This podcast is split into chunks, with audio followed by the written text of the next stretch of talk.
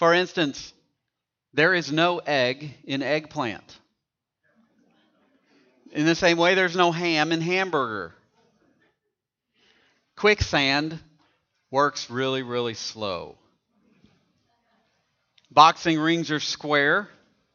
I'm not sure what the deal is about guinea pigs. They're not from Guinea and they're not pigs. Writers write, but fingers don't thing. Right? Hammers don't ham. Teachers have always taught. So why don't preachers prot? And if vegetarians eat vegetables, what does a humanitarian eat? like these confusing names in the English language, Jesus is our mighty, victorious Lamb. The Lamb of God. We, we sang it here this morning. We sing Hallelujah, the Lamb has overcome. It seems like paradoxical, like these statements that I've shared. This season, we've talked about Jesus as the Lamb of God. Jesus fulfilled the requirements of God's righteousness. And as he was sacrificed as God's perfect sacrificial lamb. But he also will be exalted one day in heaven as the Lamb of God who was slain but is alive. Similar to how slim chance and fat chance are, are somehow the same, but a wise man and a wise guy are total opposites. Jesus is both conquering king, he's the lion of the tribe of Judah, but he's the lamb who was slain and yet lives. I mean, he is this one who in Revelation chapter 1, verses 12 through 18 is described in this way. Then I turned here in this vision of the Apostle John, of this future setting. Then I turned to see the voice that was speaking to me. And on turning, I saw seven golden lampstands. And in the midst of the lampstands, on the one like the Son of Man, this being Jesus, clothed with a long robe and with a golden sash around his chest. The hairs of his head were white, like white wool, like snow. His eyes were like flames of fire. His feet were like burnished bronze, refined in a furnace, and his voice was like the roar of many waters. In his right hand he held the seven stars. From his mouth came a sharp two edged sword, and his face was like the sun, shining in full strength. And notice what he takes pride in. Notice what is said in verse 17 and 18. When I saw him, I fell at his feet as though dead, but he laid his right hand on me, saying, Fear not, I am the first and the last, and the living one. I died, and behold, I am alive forevermore. And I have the keys of death and Hades. Notice the credentials that are used for Christ being eternal God, the beginning and the end, and that he is the one who died and rose again. Because of his death and resurrection, he lives forevermore as Savior of those who put their trust in him alone for salvation. This morning, I'd like to look at this throne room of God and, a, and another scene here that the Bible describes in the book of Revelation. The scene of heaven where, where the throne is surrounded with creatures that are more glorious, more powerful than we could ever imagine here on this earth. And the scroll that is, is there, and it represents, it's like the reading of a will. It's like who is going to receive the very universe, the very heaven and earth as their inheritance to reign and to own and to keep for all of eternity. This scroll. But it appears that no one is available to read the scroll, to bring in the eternal state. We read in Revelation verse chapter 5 verse 5 And of the elders, uh, one of the elders said to me, This is John the Apostle writing, Weep no more. Behold, the lion of the tribe of Judah, the root of David, has conquered, so that he can open the scroll and its seven seals. Jesus, as the lion of the tribe of Judah, conquered so that he might have all heaven and earth as his inheritance. And so we pick up in the verses that we look at here this morning. It might seem odd to look at the book of Revelation on Easter Sunday, but I think you will see throughout here that the resurrection made it so that Jesus is the Lamb who was slain, but who lives forevermore. So, reading, picking up in verse 6 And between the throne and the four living creatures, and among the elders, I saw a lamb standing. They just said the lion of the tribe of Judah is going to open this scroll. But there is standing a lamb. And then he's described as though it had been slain with seven horns and with seven eyes, which are the seven spirits of God, sent out into all the earth. And he went and took the scroll from the right hand of him who was seated on the throne. And when he had taken the scroll, the four living creatures and the twenty four elders fell down before the Lamb, each holding a harp and golden bowls full of incense, which are the prayers of the saints. Jesus is described as the Lamb 28 times in the book of Revelation. And moving on, and they sang a new song, saying, Worthy are you to take the scroll and to open its seals, for you were slain, and your blood and by your blood you ransomed people for God from every tribe and language and people and nation and you have made them a kingdom and priests to our God, and they shall reign on the earth.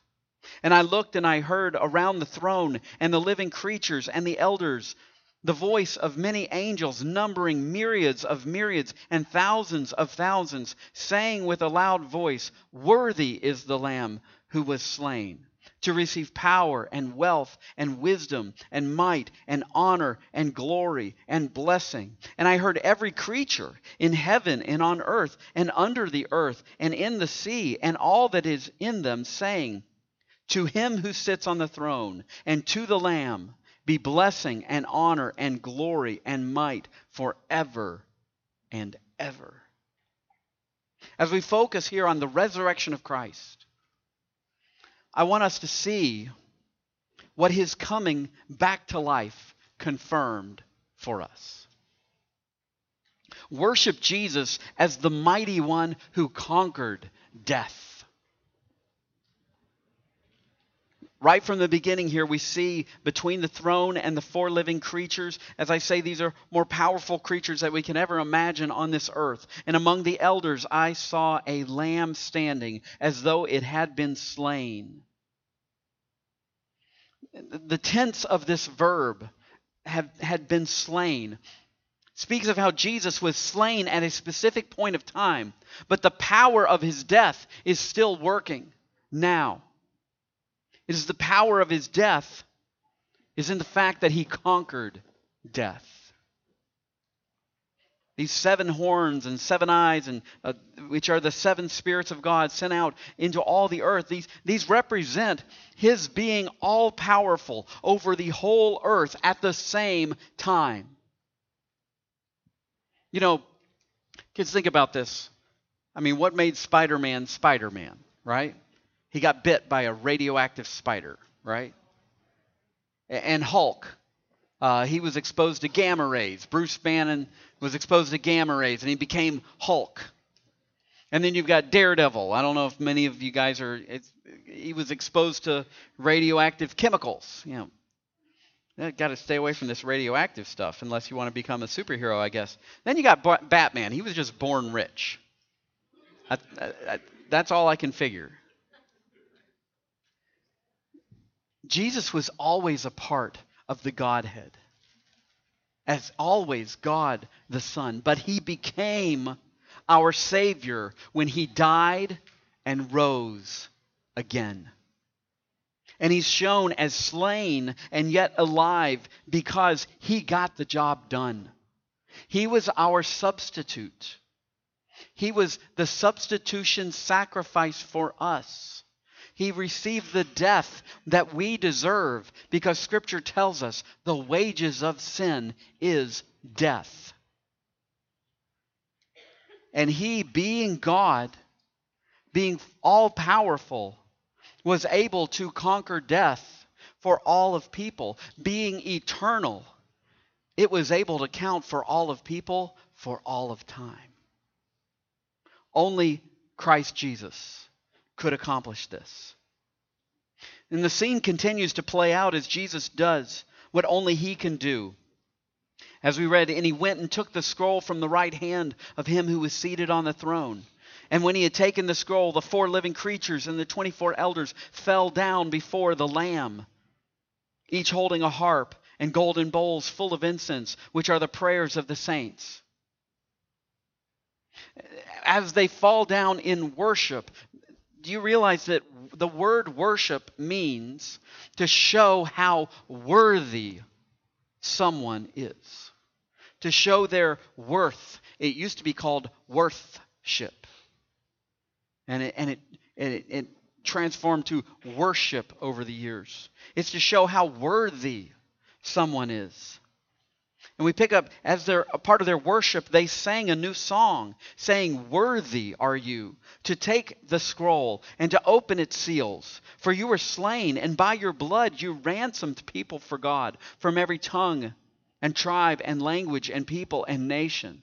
And you have made them a kingdom and priests to our God, and they shall reign on the earth. This brings us to the fact that you should worship Jesus as the rightful one who made redemption possible. Jesus paid the ransom price in order to have a people for himself, those who have been redeemed and receive his payment on their behalf. He bought us for himself by paying what was owed. As I mentioned, he paid the death penalty that each one of us owed for our sins. But as the God man, he has shown that he could die for sins for all the people of all the time and yet live again. That's the significance of this lamb that had been slain was walking around alive. You know, kids, if if uh, your parents buy something, let's say you go to the store and you buy a big TV, all right, and you pay for it back in the electronics section, and you start heading out the door with that TV on that cart, somebody's going to walk up to your mom or dad and they're probably going to want to see a receipt. Right? Because they're not sure if you didn't just pull that TV off the shelf, put it on the cart, and just like walking out, do do do, you know, minding my own business. They're going to want to see that receipt to make sure you paid for that. The empty tomb is our receipt that Christ paid the price for our redemption. Plain and simple. His payment was confirmed and good. And what's our purpose? That he purchased a group of people for to reign with him. To reign with him as a kingdom of priests for all eternity. It's not just about escaping hell, folks. It's about having a relationship with the Savior God that begins now and lasts for all of eternity. If you had to choose a boat to sail on, and you were too, told, you know what, only one of these boats is going to not sink, only one of these boats is going to stay afloat, you'd choose pretty carefully. Realize something every other religion on this earth will be shown to be faulty and its followers cast away from God. That's not a popular thing to say these days. This includes the religion of this to, of today that worships the sinful desires of men and women.